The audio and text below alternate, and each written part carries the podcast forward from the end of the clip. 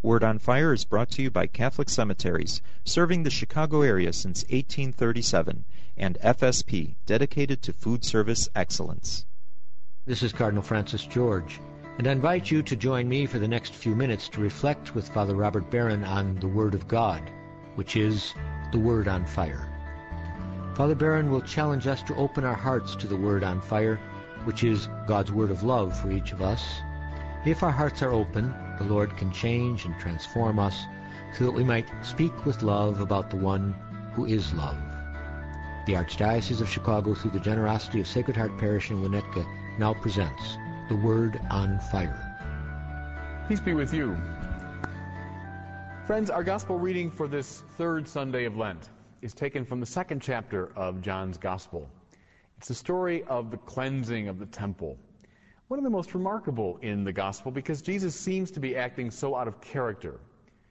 In fact, this reading is cutting, I think, right to the heart of the gospel message.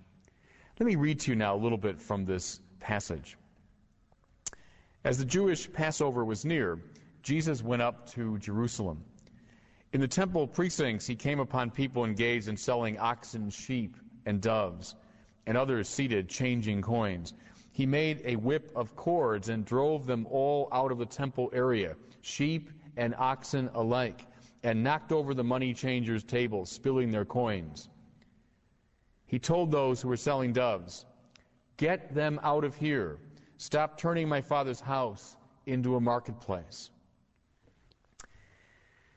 To understand the meaning and power of this event, we have to understand what the temple meant to the Jews of Jesus' time. It meant, in a word, everything. We tend to separate out the religious from the economic, from the political, from the cultural. Ancient peoples did not. If you went in the forum in ancient Rome, for example, well, the forum was filled with religious places, we call them, but also social, political, cultural institutions, and they were all mixed together. They all were of a piece. The same with the Areopagus in Athens. The political, the social, the cultural, the religious were all of a piece. Same was true for the ancient Jews. The temple was, yes, the religious center of the nation, but more than that. In our terms, it would be the political, cultural, economic center of the nation. It was the place where God dwelled and from which the nation was ordered and governed. It was, in a word, a massively important place. The temple in Jerusalem. To get some sense of it for us, you'd have to imagine perhaps a combination of the Capitol building in Washington, maybe the Lincoln Center in New York, and what? The United Nations or the National Cathedral. Broaden the frame of reference a bit, some combination of the Vatican and the Sorbonne and the United Nations, something that brought together all these interests, all these preoccupations. That was the temple. In fact, isn't it interesting that to this day, the Wailing Wall, you know, the remnant of this ancient temple, is still such a charged place. Now imagine, first century in Jesus' time, this temple in its full glory reigning at the center of Jewish society. And into it comes this provincial prophet. This prophet from Nazareth. How often, by the way, in the Gospels, the fact that Jesus is from Nazareth is mentioned. That means he's a little podunk town. He's an outsider. He's a nobody. And he comes into the temple. What does he do? Fall down and, and, and pray? No, he makes a ruckus shouting, turning things over, expelling people, making a whip of cords. Can you imagine the drama of that scene? And it's not taking place in some little out of the way building, it's taking place in the central symbolic locale of the whole nation. Imagine someone storming into St. Peter's in the Vatican, shouting, making a ruckus, turning things over, and knocking down the statue. Well, he'd be hustled off by the police. He'd be written up as a sort of madman. This is precisely, by the way, what happened to Jesus. The historians agree that though he'd been stirring things up in all kinds of ways, this was the act, above all, that sealed his fate as he attacked this central symbol of the nation. You know, it gets even worse as people stop him and say, Why are you doing these things? What sign can you give us? What does Jesus say? I will destroy this temple, and in three days I will raise it up. Provincial prophet, having created this enormous ruckus in the temple, now dares to say, I will destroy this temple. This is what the enemies of Israel did in the Old Testament. They destroyed the temple. This is what the worst enemies of Israel would do is they would come in and they would wreck, they would destroy this central place. And now this prophet dares to say, I will knock it down and rebuild it in 3 days. You can see why.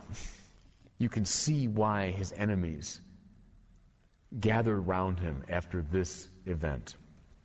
Friends, what does it mean and why does the church ask us to meditate upon this?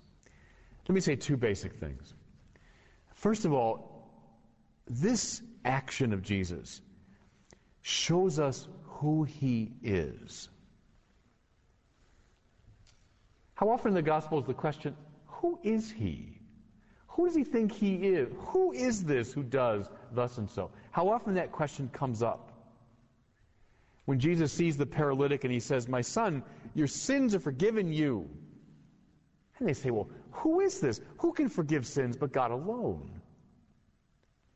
When Jesus says, You've heard it said, thus and so, but I say to you, well, he's quoting the Torah. You've heard it said in the Torah. The Torah is not just any old book, the Torah is the Word of God. And so when Jesus says, Well, you've heard it said there, but I say to you, he's claiming an authority, yes, even greater than that of the Torah. Well, this one is not like the others. He speaks with a shocking authority. Jesus rebukes the wind and waves, and they obey him. And they say, Who is this that the wind and waves obey? So here, this prophet comes into the temple that's God's dwelling place. And he exhibits a shocking authority over it, cleansing it, and yes, even threatening to destroy it and rebuild it. Friends, who has that kind of authority but God alone? Jesus here is announcing and more to the point, demonstrating who he is. This is the one who acts in the very person of God. This story identifies Jesus for us. Who is this? Well, this is the one acting in the very person of God. We know who he is. Secondly, Jesus is instituting here a new temple. I will destroy this old temple. I will destroy this temple which has become corrupt become a place of sin, a den of thieves. And I will replace it with a new one. And how powerful the language is. In three days I will raise it up. What's he talking about? But the temple of his own body. The temple in Jerusalem, that was seen, yes, as God's dwelling place. What's Jesus saying? I, I am God's dwelling place among you. I am the new temple. My body is now the sacred dwelling place of God. Through his death and resurrection, Jesus becomes the mystical body. Jesus becomes the one in whom God dwells. And in the measure that we are grafted onto him, we become participants in this presence. Can Jesus say to us, you are temples of the Holy Spirit. Yes, because as baptized people, we are grafted onto His body, which is the new temple. And so we become ourselves temples of the Holy Spirit. Jesus announces here with this great event a kind of judgment on all corrupt forms of religiosity, and he is declaring and creating this new temple of his body, the temple of the church. Now, does this mean that the church, as we know it, is beyond all criticism? No. In our theology of the church, we must always attend to the divine dimension of the church, and that's on display here. The mystical body of Jesus, the dwelling place of God, that in which we participate, onto which we are grafted through baptism. There is the divine dimension of the church, which remains immaculate, flawless. But the church is at the same time a human institution. The church is at the same time, therefore, always tainted by the sins of human beings. There's a great principle, Ecclesia semper reformanda. The church must always be reformed. Yes, in its human dimension. In its divine dimension, it is the new temple. But in its human dimension, the church must always be reformed. Which is why this same Lord Jesus Christ, in a certain sense, moves still through the temple of the institutional church, driving out what is corrupt in it, shouting God's judgment on that which needs to be criticized, turning over the tables, yes. Especially in light of the recent scandals in the church, we are well aware of the fact that we are in need of constant reformation. And that the same Lord Jesus Christ makes his moves through the church, cleansing, overturning, purifying. Let's make it a bit more personal, especially during this season of Lent. We are temples of the Holy Spirit.